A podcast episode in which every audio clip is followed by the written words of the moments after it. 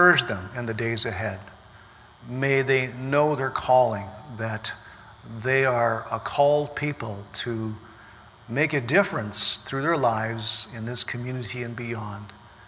And Lord, we need your Holy Spirit. They need your encouragement, they need your deep love. And so I pray that you'll just fill them with uh, your encouragement, um, your divine power that is everything we need to live a godly life and to live for you. And so bless them and keep them. And may your face shine upon them so brightly. In Jesus' name we pray. Amen. All right. Shake the love around. Yeah, yeah, yeah. God bless you. Okay. All right.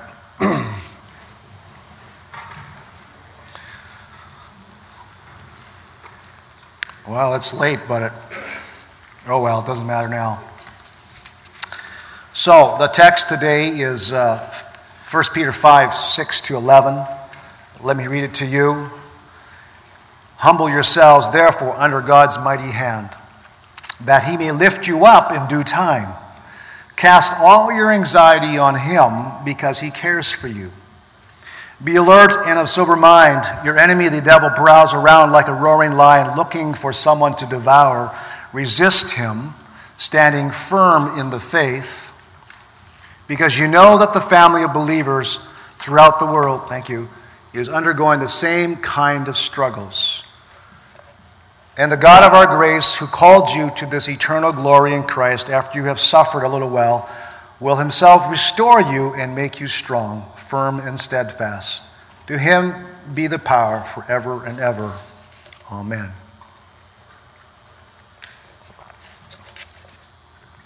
So these are actually Peter's final words in his first letter, First Peter.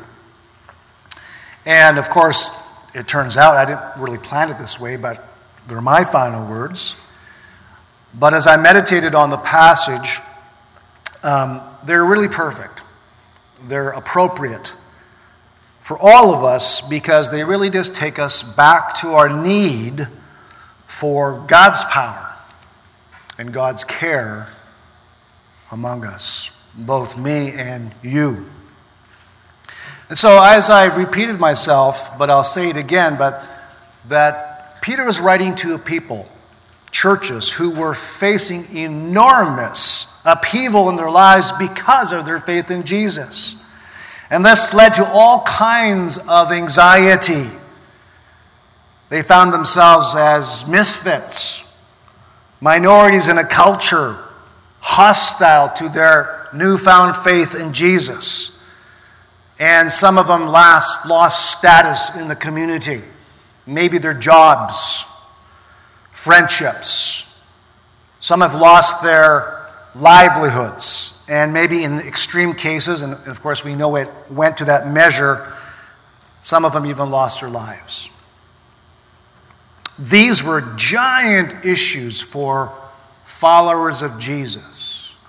Giant issues and their anxieties were real.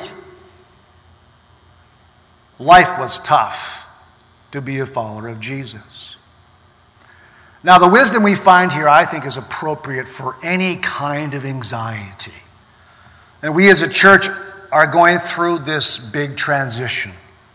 And I know it's tough, it causes anxiety. Things won't be the same. Change, as they say, is inevitable, but it just sucks sometimes, right? Sometimes change is subtle, easier to take. Sometimes it's just absolutely shocking. In fact, last week um, we met some old friends, and uh, a lady came up to us and she said, Have you heard about my husband? and we had not. I hadn't seen them for 27 years. And then tears welled up in her eyes, and she explained to me that her husband, who is about my age, uh, succumbed to Alzheimer's disease. So bad that he is now in, a, in care, can't even speak, and I'm just speechless. I used to play football with him. He was super intelligent, faithful worker. I mean, that's just an altering, life altering change in one's life. And sometimes it can be just that shocking. But the question is how do we, as followers of Jesus, respond to change and the anxiety that comes with it in our lives? So, in this passage, uh, Peter basically concludes with three commands. And the commands are humble yourself under God's mighty hand, be self controlled and alert, and finally, take your stand against the devil. So let's stop, begin on the top end here. Does anyone think they're humble? What a question, right? Raise your hand. No, we won't do that. Uh, has anyone taken a course on the five steps to humility? And you got an A. And you bragged about it. No, just kidding. Well, of course not, because that's not how humility works, right? Humility, humility is not something you go and get. Mark Galli said, The more we make humility our aim, the more we're tempted to become proud of our motives. Just like genuine faith, Humility is not self help. We grow in humility when we respond. That's a key word in the Christian faith. You respond to God's initiative or His hand. Your response is what matters. Now, let's not misunderstand. We do have a part to play after all, Peter says, humble yourself. It is a command. Humble yourself under God's mighty hand. God is calling us to respond with humility before God, especially, and this is the critical issue in 1 Peter, especially when you're facing all kinds of anxieties. The early church was humbled by the external pressures of their lives insulted, persecuted, beaten down emotionally and socially because of their faith in Jesus.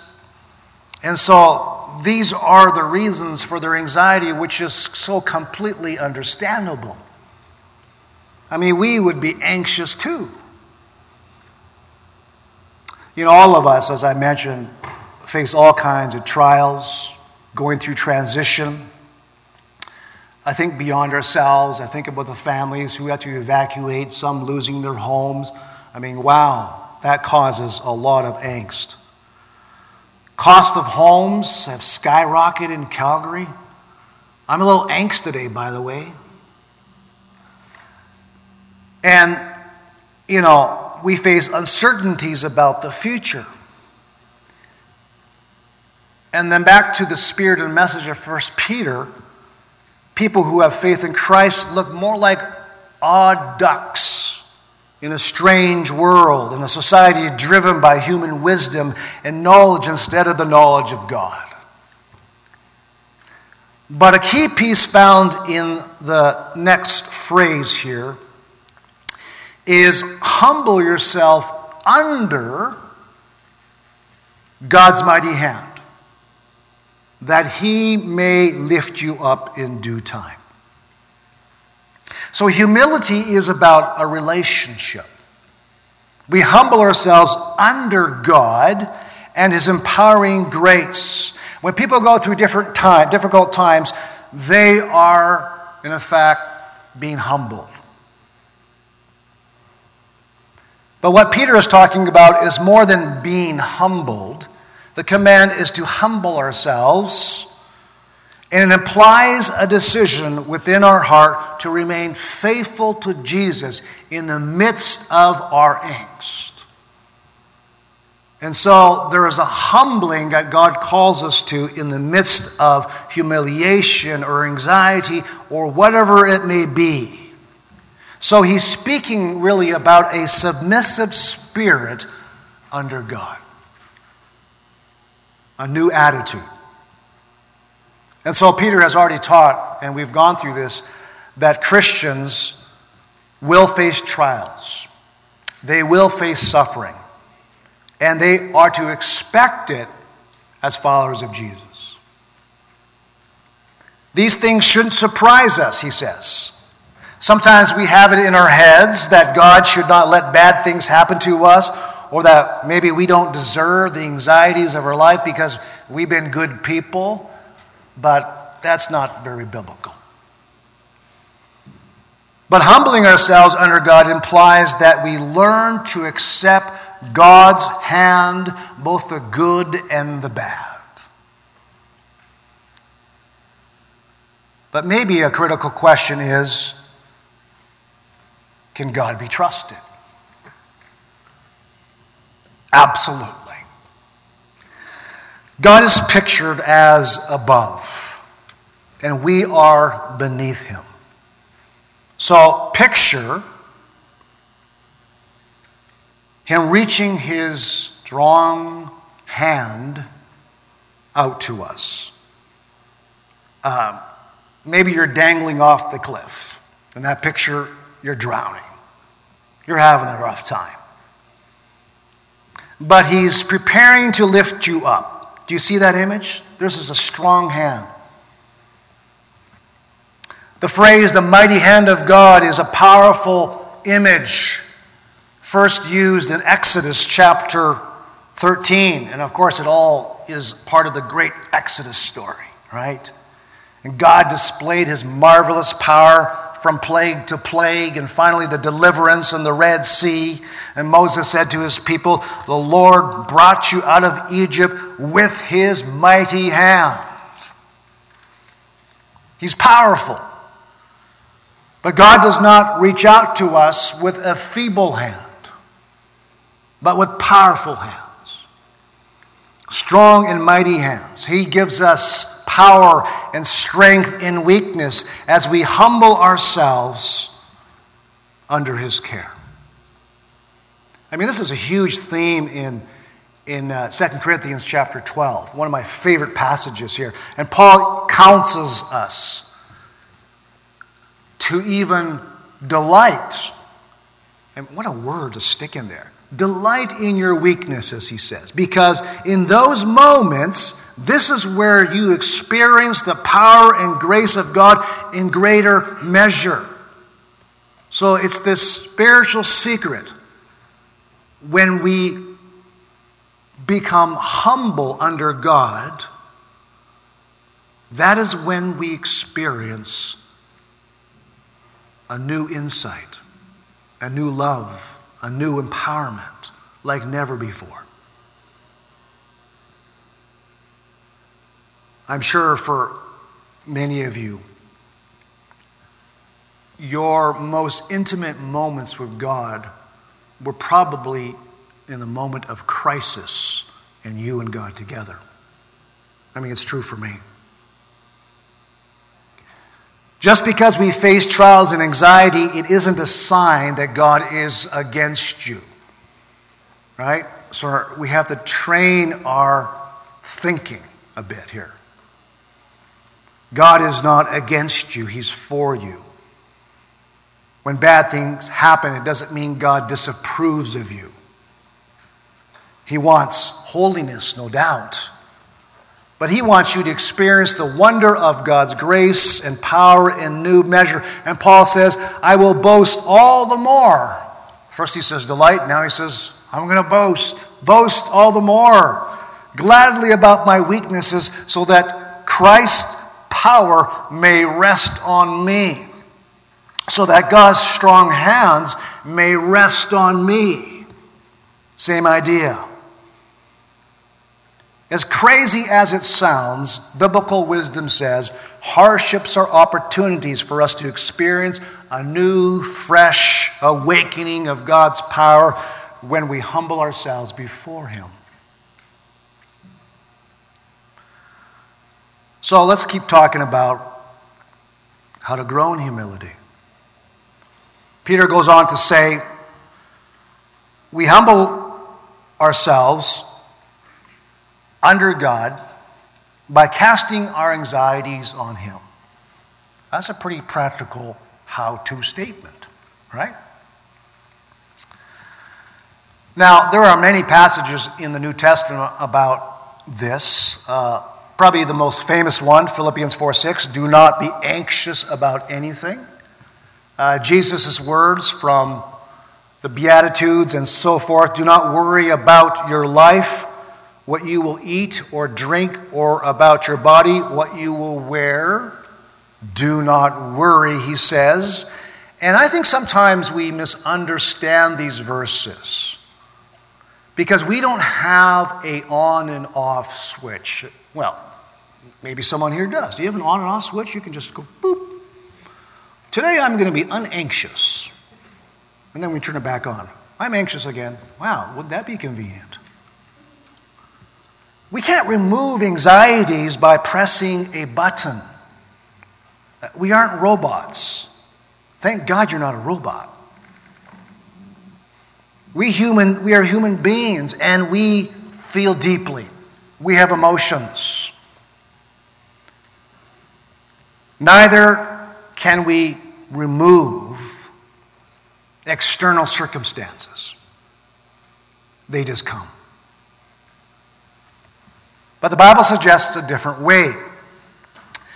Um, let me explain it this way. I just started reading a book called Struggling with God. And it's a book about the Bible and mental illness, mental health, by Isabelle Hamley. And she happens to be both a Old Testament Bible scholar and a mental health nurse. So she's kind of been working on these two things and putting it all together. So Hamley explains in a podcast um, about this book, and she just simply says, It isn't a book about our struggles with God. You know, when you hear the title Struggles with God, you're thinking about, you know, how you struggle with your frustrations with God or something like that, okay? So it's not about that. But it's a realistic book on learning to live through the messes of our life with God and through God. Does that make sense? God wants to walk with us. And for his love for us, he says, I am willing to walk in the mess of your life with you. That's the gospel. That's the incarnation to the extent of dying for us. And all of us need to learn to struggle together with God. Or to use Peter's word, under God, which is still the same. With God under his powerful presence. And so I think this is what the Bible means to cast all your anxieties on him because he cares for you, not as this one time, help me, God, and then you go, well, he didn't help me. Right? In fact, it's almost like the switch turn the switch on. Now God's going to help me because I shouted out some prayer. Uh, that would be a switch mentality. So, casting your anxieties on God is more about this transparent, honest, faithful journey. Yeah, it's a journey where we walk with God, where we regularly give ourselves to God in moments of joy and sadness and anger or whatever emotions you're facing, you have invited God into your messy kitchen and said, Lord, I need you to walk with me, and I choose to walk with you. That's casting your anxiety on Him. God gives you permission to tear up before Him, even to be angry. He can handle it. And when you do, He will help you to redeem your weakness and even plant seeds that turn into joy, even as the tears roll. That's the mystery of the gospel sometimes. Now, two commands remain, and uh, I won't spend as much time on this, but be self controlled and alert and resist the devil. So I'm going to merge the two commands into one. You know, behind this ungodly world, behind the persecution and suffering that Christians face in the world, uh, stands the devil. And Jesus has already defeated the devil at the cross through the resurrection. But the devil, devil will do all he can to try to demoralize Christians until Jesus returns.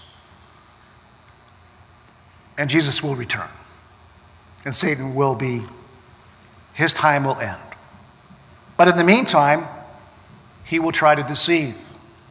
He will make sure that we remain spiritually unaware and weak and feeble. That's what he's going to try to do. He will try to deceive. And so we got to make sure that we are alert, self controlled. Uh, there's an image in um, ice hockey and other sports too. Coaches say to their players, keep your head on a swivel, right? Keep your head on a swivel.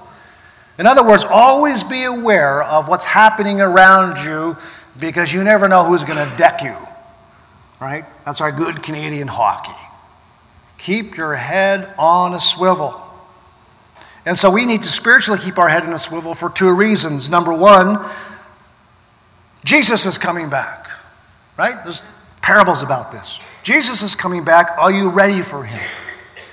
Because Jesus wants to come back to a people who are faithfully following him. Be ready for Jesus. And by the way, he wants to bless you and reward you when he comes back. He's dying to do that. He's dying to do that.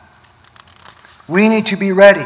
Don't miss out. Secondly, let's remember we are fighting a spiritual battle, as we mentioned. Our faith will be tested, whether this be external circumstances or internal desires of our own selfishness of the flesh or a demonic attack. Be self controlled means to be clear headed.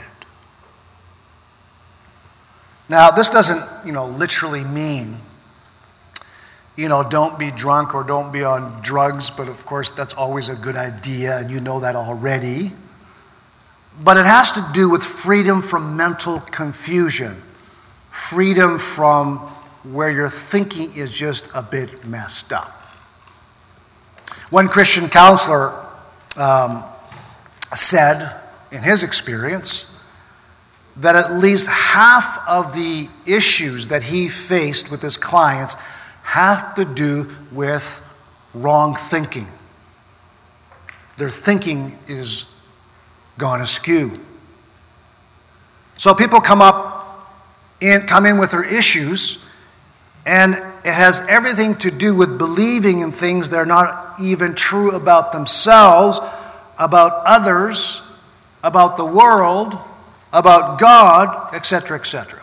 And so their thinking is messed up and leads to a whole host of issues in people's lives, right? And so today, we are being flooded with a humanistic philosophy. Uh, you hear this all the time. You can be anyone you want to be through the power of human self. I mean, that's, that's kind of a slogan for our century, right? Yet, young people are left discouraged and disillusioned and overwhelmed with this kind of agenda of self discovery. They're completely confused. And then they feel worse. They feel worse and unworthy and go, What? Well, because it's not true, right? Taught wrong thinking leads to disaster because everything falls on them to produce, right? The weight falls on them. But this is precisely what the devil wants. He wants confusion, wrong thinking. He wants us to put ourselves first and distrust God. Just as Satan did in the Garden of Eden, he will try to plant in our minds doubts about God's character and his goodness and his promises. So that is why we need to be clear headed or self controlled theologically and spiritually about issues of sin and salvation, the centrality of the good news of Jesus as the only means to true freedom and salvation, and knowing our true identity in Jesus. Those are the determining things about God's calling for our lives. So, Romans uh, 12 2 says this. This is the New Living Translation, so it sounds a little bit different, different. But don't copy the behavior and customs of the world, but let God transform you into a new person by changing the way you think. There it is. So he's just assuming that these people that came from the Roman, Greco Roman culture, their, their thinking is not right. Their thinking must be changed. They must be transformed. Our thinking must change so we think God's thoughts. And when you learn to know God's will for your lives, then we begin to understand. Do you desire to know God's will? I think most of us will say, Yeah, I want to do God's will. I want to do God's will. And that's great. But your thinking must change in order to know the will of God. We must stop thinking the way the culture is teaching us, which puts human beings at the center. But God says, humble yourself. Where? Under God's powerful hands. He is the one who will guide you. That is the correct spiritual posture letting God be God, letting God change the way you think so that you truly know God's will. And He will give it to you. I promise you. Your response to temptation and trials will come out of your thought life. Actions come out of your thinking. Temptation is something all of us face. The devil will try to tempt you to trust yourself. He will tempt you to fill your sadness with something other than the things of God. He will tempt you to find satisfaction in shallow things. I mean, actually, they're good things, but when they become main things, then they become off finding ultimate satisfaction in money and things, in food and people, clothing, house, cars, job, and then to take your trust off of God. This is what the devil will try to do. And he is out to destroy our life through deception. But that is why Peter says, resist him.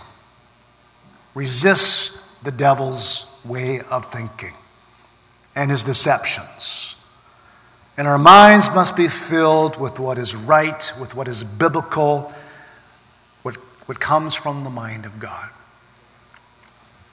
Philippians 4 8 says this. Finally, brothers and sisters, whatever is true and whatever is noble, whatever is right, whatever is pure, whatever is lovely, whatever is admirable, if anything is excellent or praiseworthy, think about such things.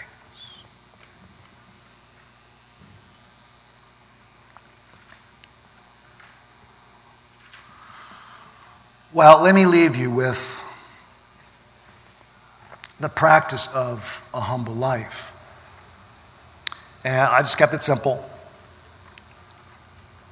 First of all, identify uh, do this with the Lord, right? Maybe with a pen in hand. Identify pride in your life.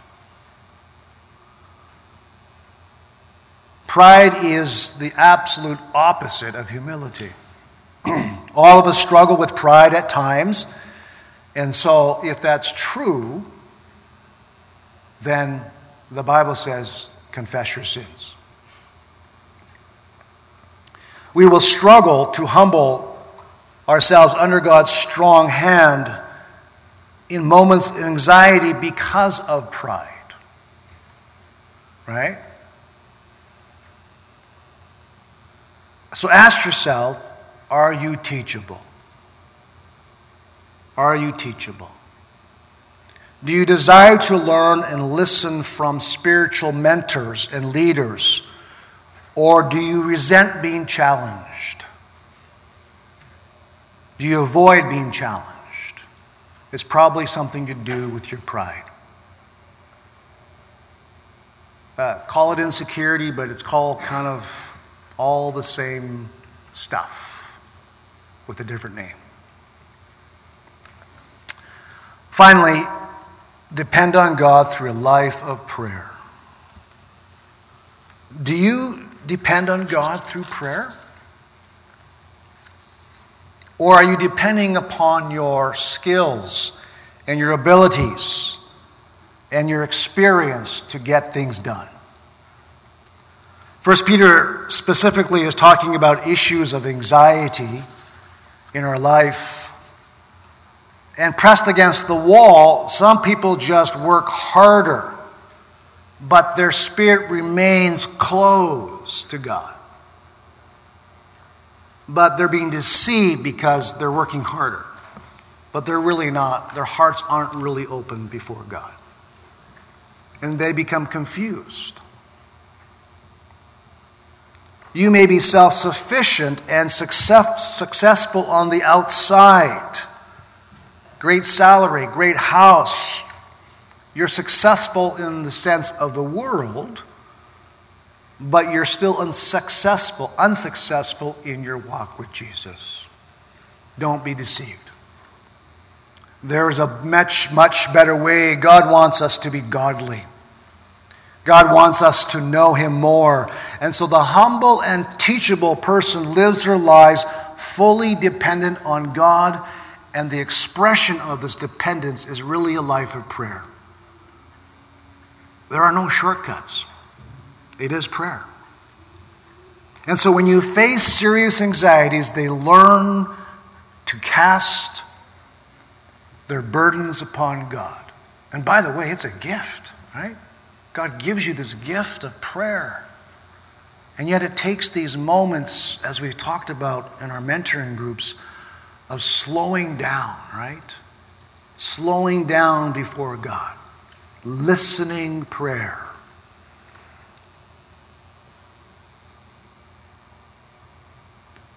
In the midst of our anxieties, we learn to cast our burdens upon God, not just once but over and over and over and over again.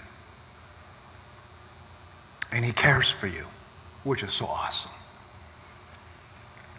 So I'm just going to leave you with, um, oh, I would call it my verse for the last three years. I am the vine. Oh, wait a minute. Can we read it together? Let's do it that way. Okay, here. I am the vine, you are the branches. If you remain in me and I in you, you will bear much fruit. Apart from me, you can do nothing.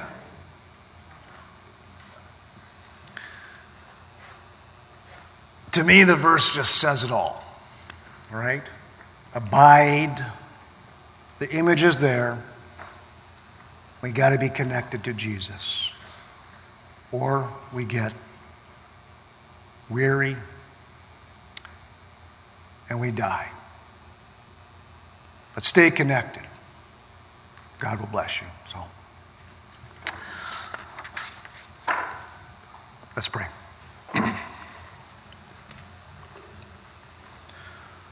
Lord, you are you are so sweet and loving and gracious. And I thank you that we can just unload on you.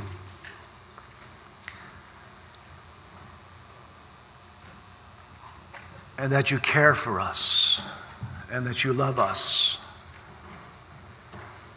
And like the father who waited on the side of the road in the story, the parable, you are that father who cares about his broken children, hurting children, even when we sin.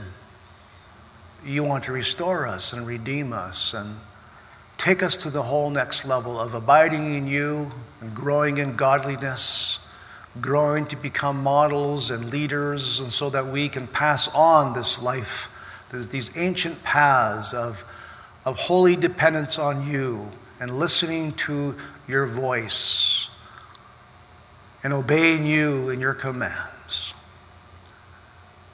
And so help us, Lord, to be people who are humble and teachable, willing to fight the battle of faith because we know the battle is real, and yet living with hope because we know you're returning again. Living with hope because through your Holy Spirit you give us your power, your strength, your wisdom, and your love. And so we commit all these things to you, Lord. Bless your people. In Jesus' name we pray. Amen.